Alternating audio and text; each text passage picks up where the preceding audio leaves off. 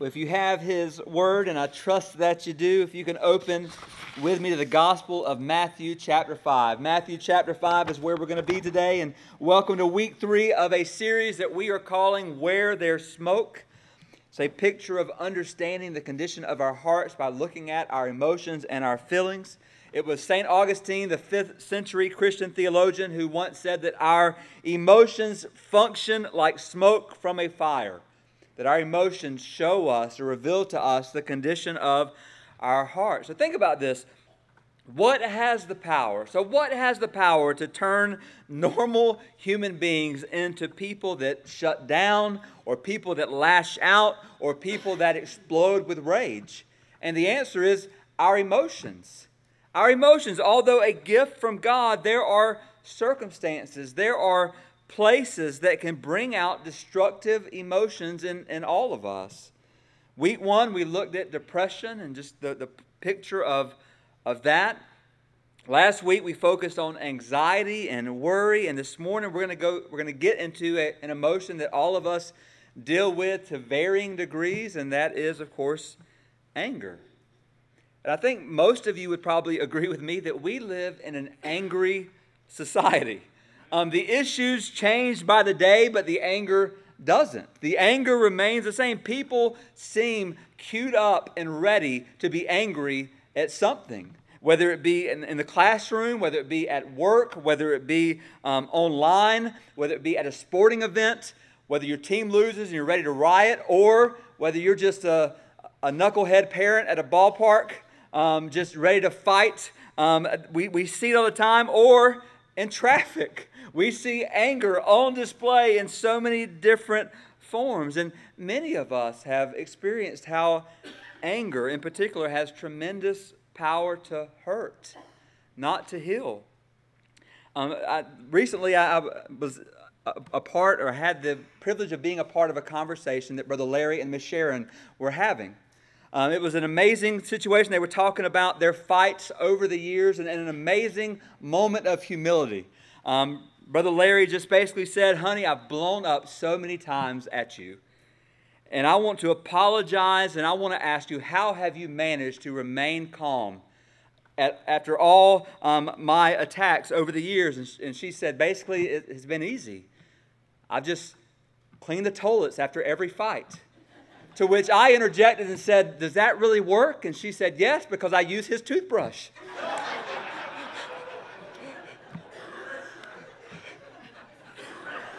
So there, there are good ways and there are bad ways to deal um, with anger. So do not go and do likewise on, on that one at all. Um, but yet, keeping the focus on anger, let, let's just say this we, we must understand that anger is a destroyer. Anger does not build up, it destroys. It destroys friends, it destroys marriages, it destroys children. So, what exactly is anger? Anger is a strong feeling of displeasure and antagonism. It leads to um, forceful, sometimes even violent action directed at the source of what we perceive to be real or perceived harm, or it can be manifested in, in words, oftentimes very strong words. Has anyone else besides me had those moments where something is coming out of your mouth and you find yourself asking, Who is this person? Anybody? So a few, a few of us are being honest today, and I, I don't know any one of us that hasn't looked back on our, our past and wished that there was something that we said that we could take back, or some action that we, a way we responded, we wish we could we could take back. We all have those regrets, and now that we're outed together as wicked people, um, we can kind of do some work and we can move on a bit. And let me just begin by saying this not every type of anger is sinful. Not every type of anger is uncalled for. In Ephesians 4:26, the apostle Paul said this, "Be angry." It's a command. Be angry and do not sin.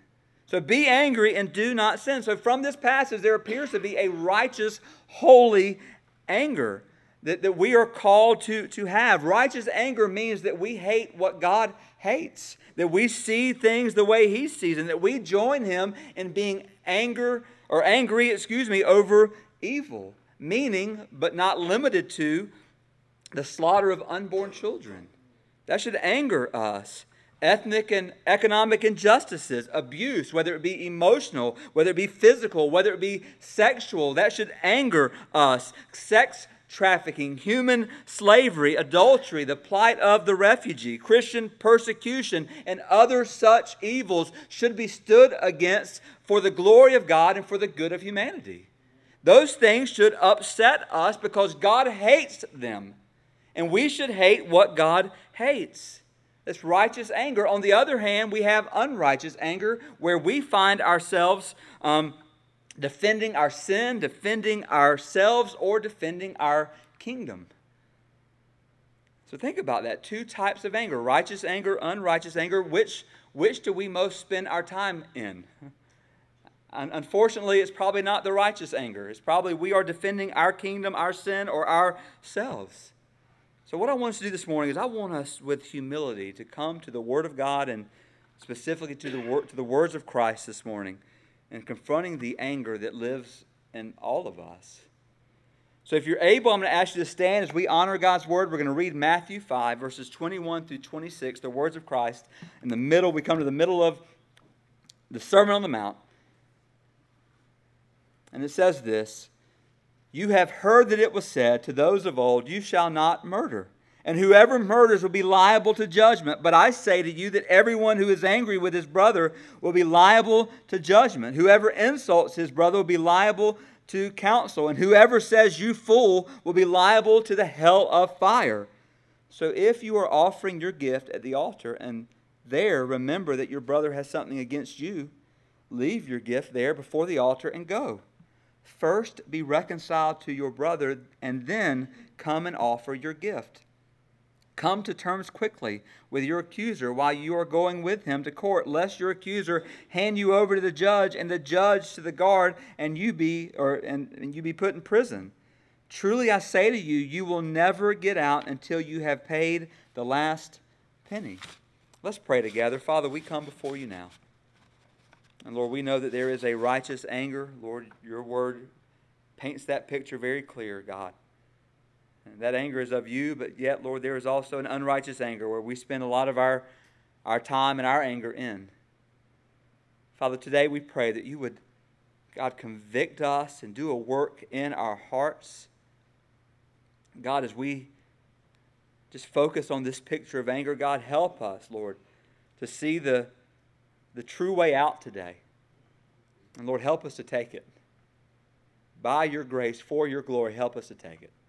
Speak, Lord, for we are listening. In Jesus' name, amen. And you may be seated. So, have you ever thought about the fact that anger is really a second emotion? Anger is not a first emotion, it's a second emotion. And this statement kind of intrigued me, but also it rings so true. There's never been a time in most of our lives when we were just angry first. We, we get angry because of something. So think about this sadness or hurt arises, and then as a second emotion, we get angry. First comes disappointment or disillusionment, and then comes anger. First comes hunger and impatience, then comes anger, or as we call it, hangry.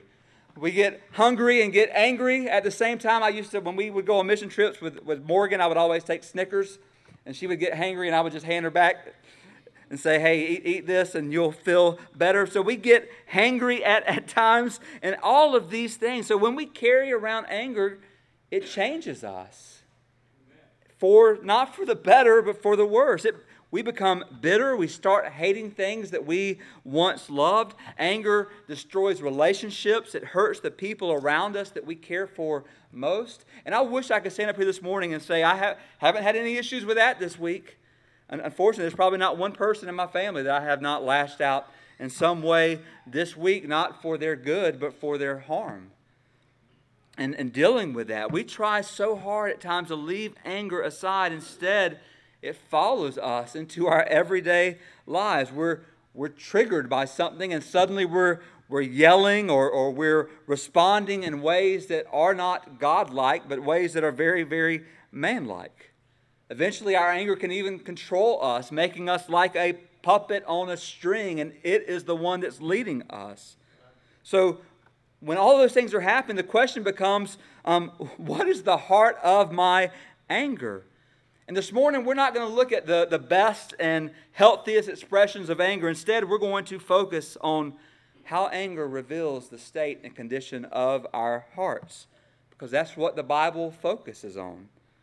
We must come to see anger like we do the light on a dashboard of our cars that reveals that something is going on within the heart of our cars, meaning the engine.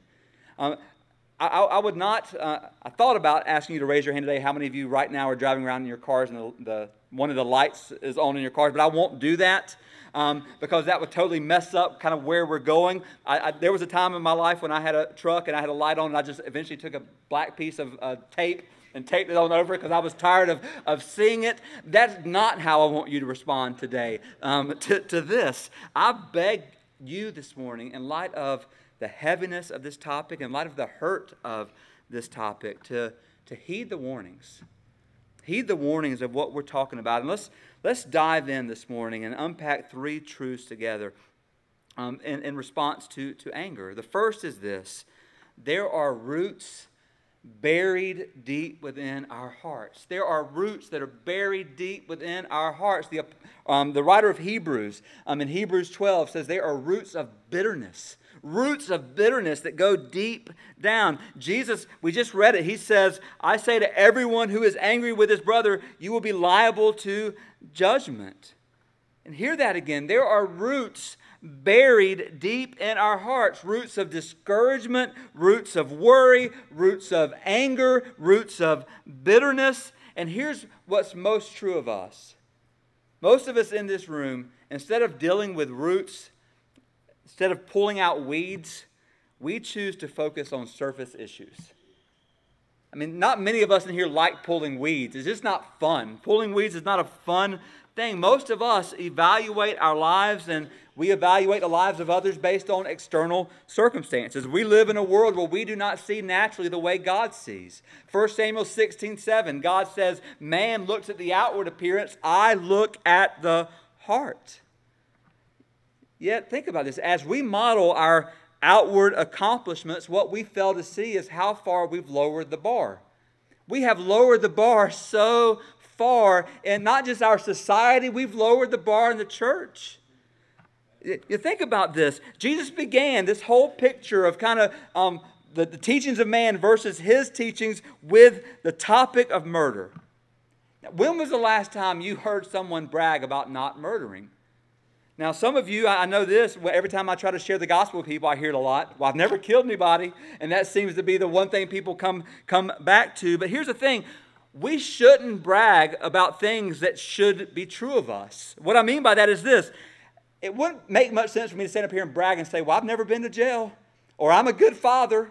You know, I'm supposed to be a good father. Hello, we're supposed to do those things. It doesn't make sense for us to brag about things that we shouldn't be doing anyway or that we should be doing. But think about murder. From the first crime in the Bible all the way to the end of Scripture, murder is seen as a biblical issue. All throughout the Word, um, murder or murder is an um, executable offense because murder is not just a violation of God's law, but an assault on God's image in us. Therefore, it's an assault on God Himself. And let me just be very clear here murder does not happen because of social poverty, murder happens because of human depravity. That's why murder happens because we are humanly depraved. We are sinful. Therefore, it's not enough that we just say, Well, I've never murdered anybody. That's not enough. We must choose to go beyond the visible appearance and be willing to go where God Himself goes. And where, where does God go? He goes to the heart. He goes to the heart of all of our, our lives, and we must be willing to go there. God chooses to focus on our invisible attitudes. He chooses to focus on our motives, why we do what we do. God is concerned with who we really are, not just who we appear to be. For in the eyes of God, hear this attitude is just as important as action. If someone asked you today, Are you a murderer? Most of you would very um, strongly deny that. You would say, No, I'm not a murderer. I've never killed anyone. Yet, what Jesus does here is he connects murder with anger, which both come from the heart, declaring the same punishment for both. So, Jesus says, Yeah, punishment for murder, but there's same punishment for anger. And it's even possible, hear this, for a person who's never even, um, never even been in a fist fight to have a more of a murderous spirit than an actual murderer. Many people in the deepest parts of their hearts have anger and have hatred to such a degree that they even hate the person, even wishing them to be dead. Maybe they'd never say that, but that is their heart's desire.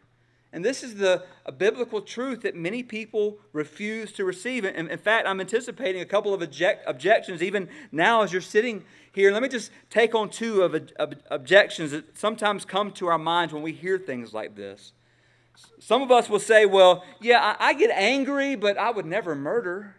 I would never murder anybody. And if that's you, let me say this you're missing the point. You're missing the point. The act of murder is not all that God is concerned about. That's what the scribes and the Pharisees thought. That's what they misunderstood. So Jesus makes the point. He's saying you're not off the hook just because you haven't committed murder.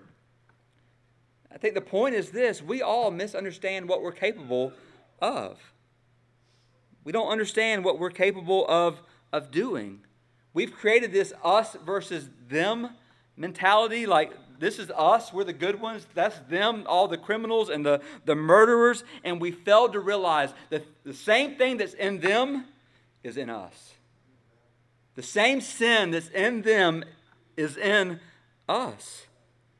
Timothy Keller, Pastor Tim Keller, put it um, powerfully in an analogy of two acorns. Listen to what he says. He says, Both of them can grow an entire oak tree. In other words, the whole tree is there in miniature, and they are equally potent. They are equally acorns. But one acorn falls into the ground, it's fertile ground, it's watered ground, and up comes a tree. The other acorn falls on concrete, and it eventually just rots. Would you say that one that produced the tree was a better acorn, a greater acorn, or a truer acorn? No. It just had different conditions. Then he drives home this point. He says, Jesus is saying, do not look at murderers and say, how could anybody do that? You didn't have their family life. You didn't have their background. You didn't have their situa- situation. What they did was absolutely wrong. But don't you know you have the same seeds living in you? You just haven't fallen into that kind of ground yet. We are no better. Not if our anger is filled with resentment. Not if we hold grudges. Not if we have contentment against other people. If murder is like a tree and the tree is wrong, then the acorn that produces that tree is also wrong. God didn't just forbid the tree, He forbid the acorn. And that acorn is in us. Brothers and sisters, poison is poison. Why would you want to go around walking, um, carrying something in your heart that can destroy you? That is what anger is. Anger is drinking poison, expecting the other person to suffer. All the while, you and I are the ones suffering. And then another objection is this yeah, but didn't Jesus get angry? Now, my first response could be, yeah, but you're not Jesus. Um, so that, that could be the first way um, to approach it, but I'm not going to go there. I'm going to say, yes, Jesus absolutely got angry. He overturned tables, he cast out money changers from the temple, he was angered by hypocrites, he even called people blind fools. And we know that the Bible talks about God's anger quite a bit, despite um, popular opinion of the day, saying, well, God never gets angry. The Bible makes it very clear God does get angry. He is an angry God. He is angry towards sin. I think of what um, Pastor Paul Tripp said once. He said, Sometimes we can treat God's anger like we treat the embarrassing uncle in our extended family.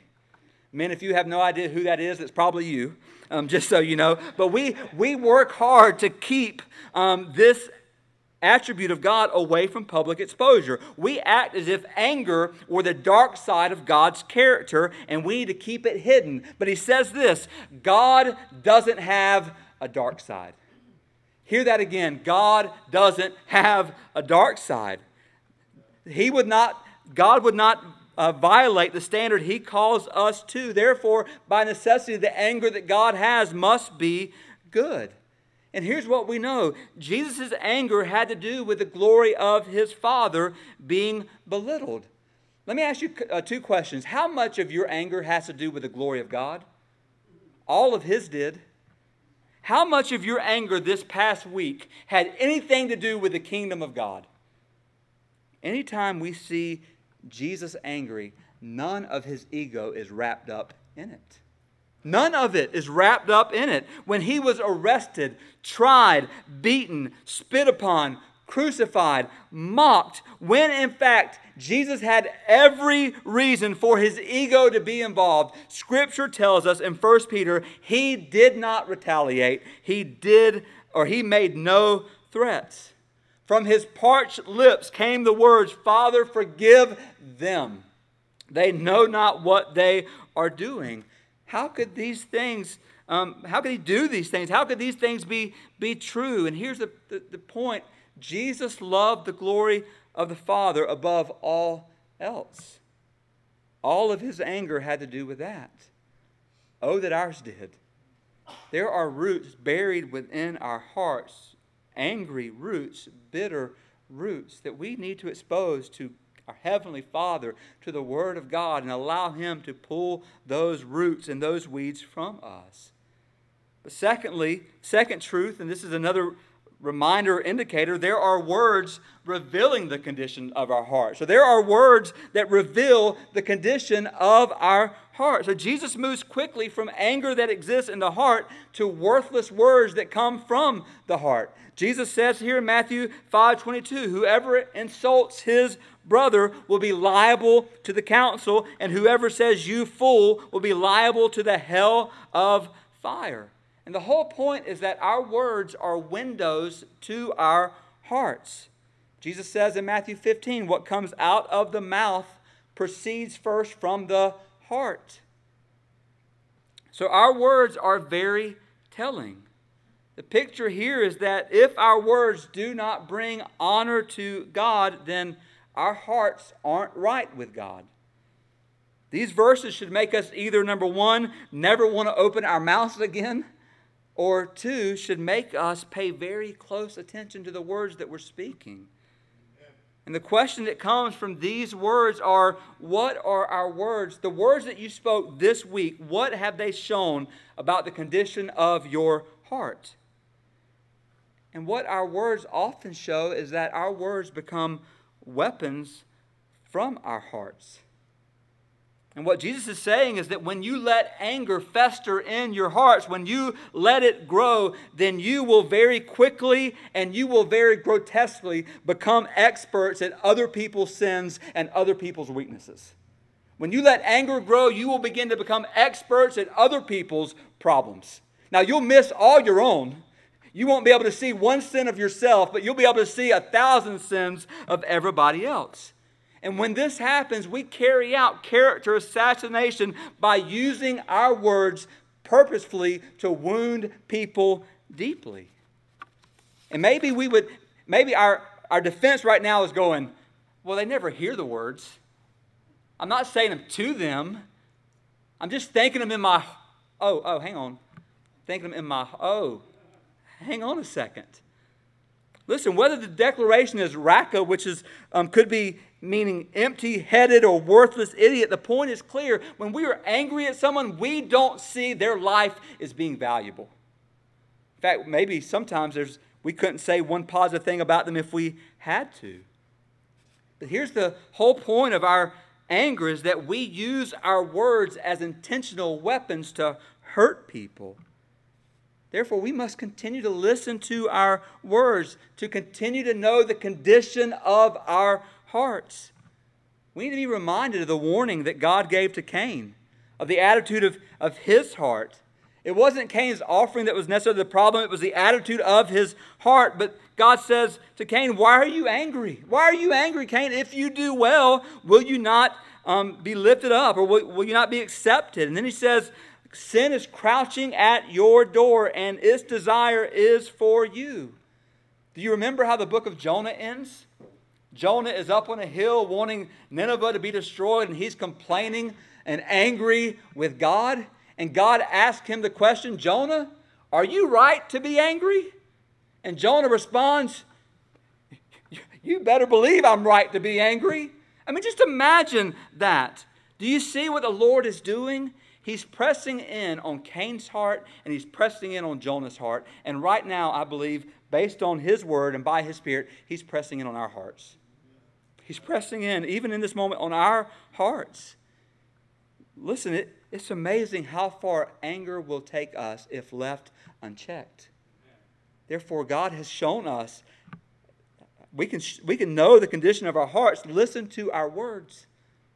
Don't just listen to the words of other people, listen to your own words. Listen to how you speak to your husband or wife. Listen to how you speak to your children. Listen to how you speak to people in traffic. Listen to how you speak to people who don't share opinions that you share. Listen to how we respond to them. Our words are revealing the condition of our hearts. So there are words, or there are roots buried deep within our hearts. There are words revealing the condition of our heart. And the last truth is this there is worship that is kept from touching our hearts. There is worship that is kept from touching our hearts. Here's what we know we were created for the glory of God. That's why we were created. In fact, the Bible says we're saved for the glory of God. We're reflecting that desire for God's glory when we meet here. This is why we're here.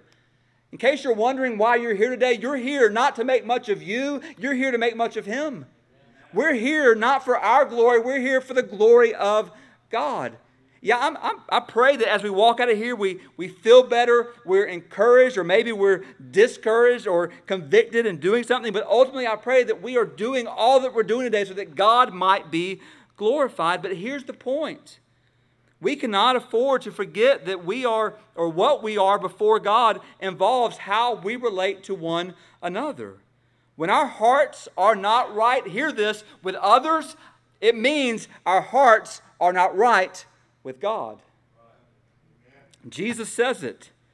Verses 23 and 24 If you are offering your gift at the altar, and there you remember that your brother has something against you, leave your gift there before the altar and go. First be reconciled to your brother, and then come and offer your gift. And what that means is very clear reconciliation comes before corporate worship of God. Hear this. Hear this. It is more important to be reconciled with your brother than to engage in a religious ceremony.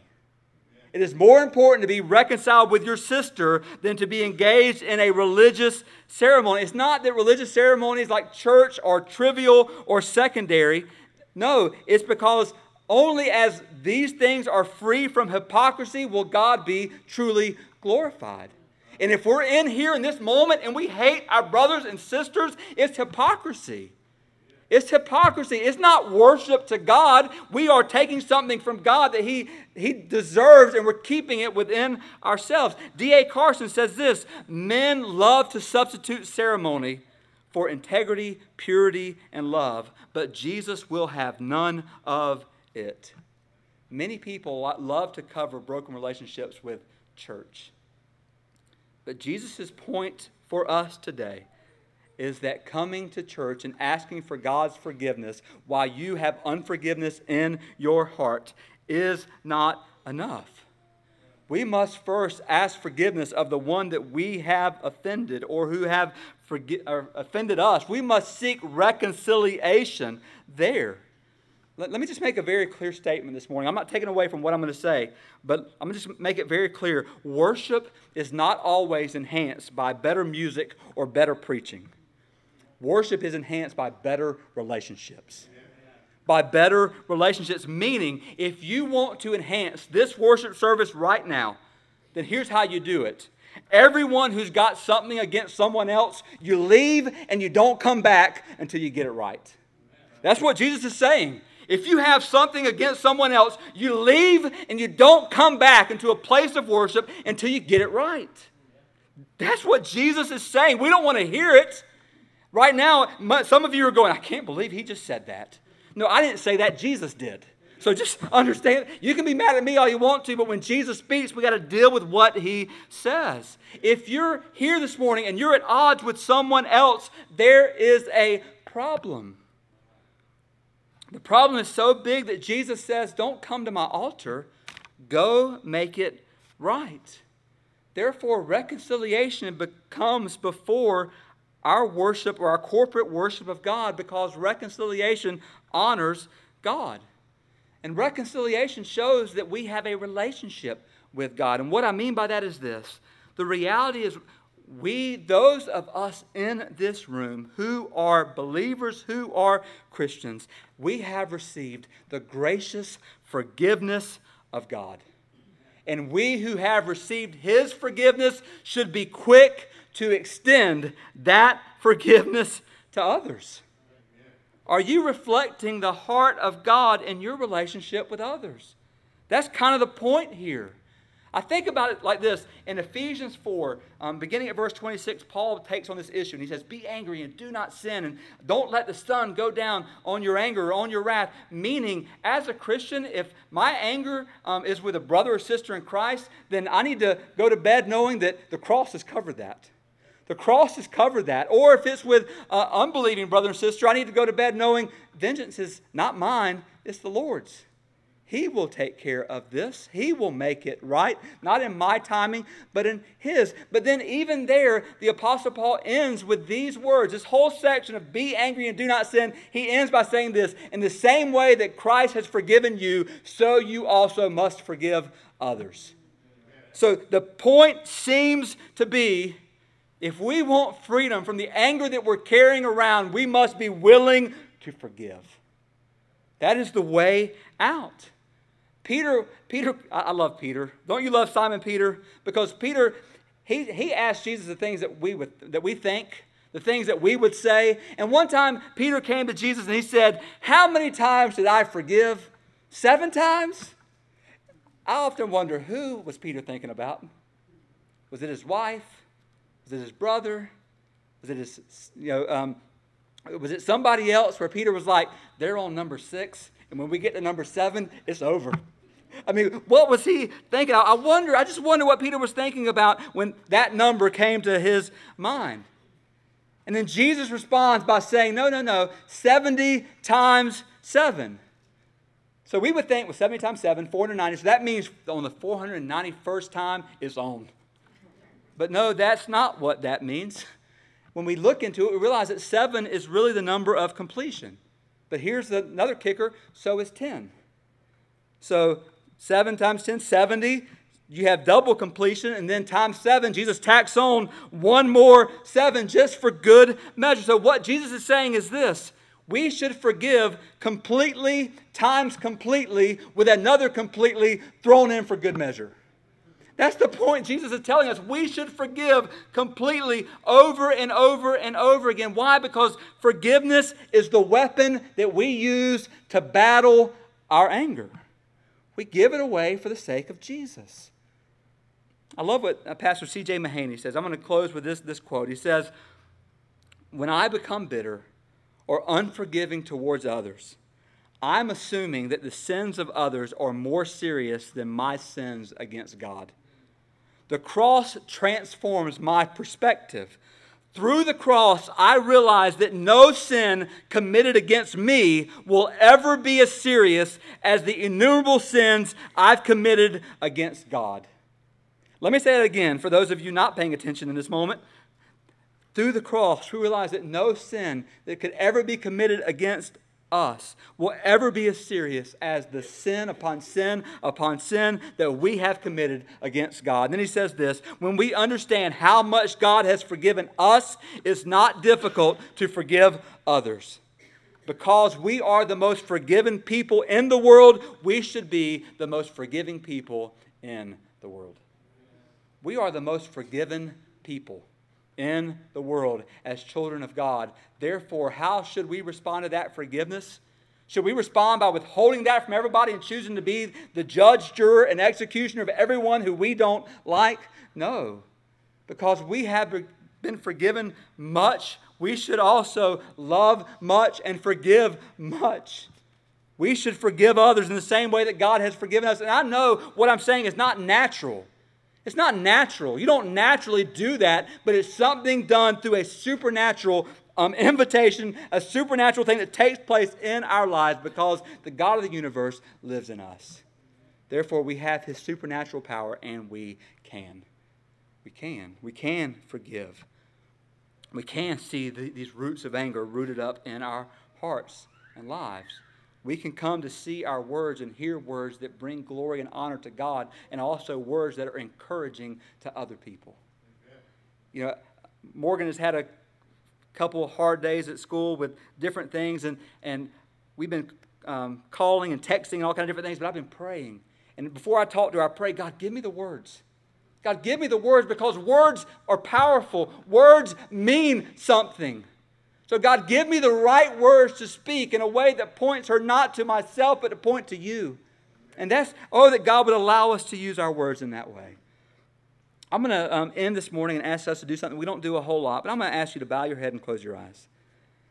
Because I, do believe that this is a subject, that, you know, anxiety and depression are things that we deal with, but anger is something that many of us deal with on a daily basis. And let me just ask this question. I'm going to ask two questions.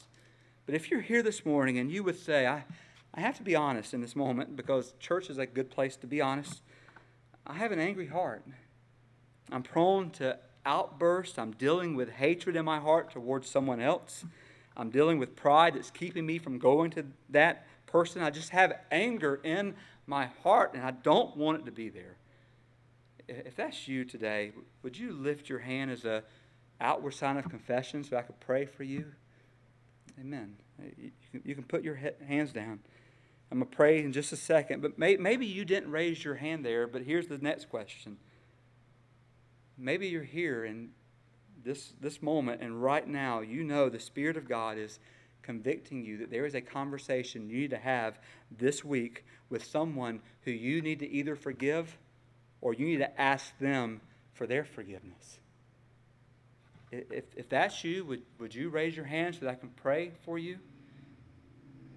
Amen. Amen. You can put your hands. I know there's others as well. Brothers and sisters, listen, it's important that we get these relationships right. It's important that we allow God to remove this anger from our hearts. So I'm going to ask you to stand, and we're going to ask the musicians to come forward as your heads are still bowed and eyes closed, and we're going to pray together. Father, we come before you. And God, we thank you that you do not and have not treated us as though as, as what we deserve. God, you have treated us, Lord, as we sang this morning grace, grace, God's grace. Your grace is greater than all of our sin, even the sin of anger. God, we pray this morning that you would, all across this room, by your Holy Spirit's power, not our power, we don't have the power, you do. May you begin to pull up roots of, of anger and bitterness that are in our hearts. Pull it out, God. Not just up to the service, but out. Free us, God, from the anger. Free us from carrying the burden. Lord, if it's a anger that we have maybe to another brother or sister, God, help us to look to the cross. If it's an anger that we have, God, with someone who's not a brother and sister, God, help us to trust you, that you, you will do what's right. That vengeance is yours, that you will make it right.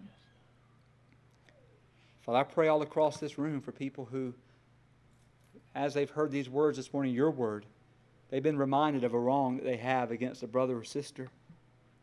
Oh, God, help them not to keep that to themselves. Help them, God, to go to that brother or sister and to seek not just restoration. Sometimes restoration isn't possible, but yet forgiveness can be.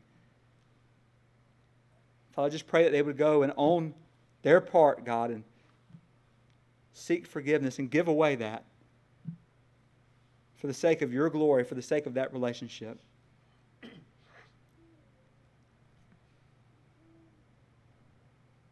Lord, we thank you that your word tells us that you are slow to anger. For God, if you were not slow to anger, none of us would be here. God, thank you that you're slow to anger. That your grace is that you're abounding in steadfast love. Father, just finish this time in Jesus' name. Amen.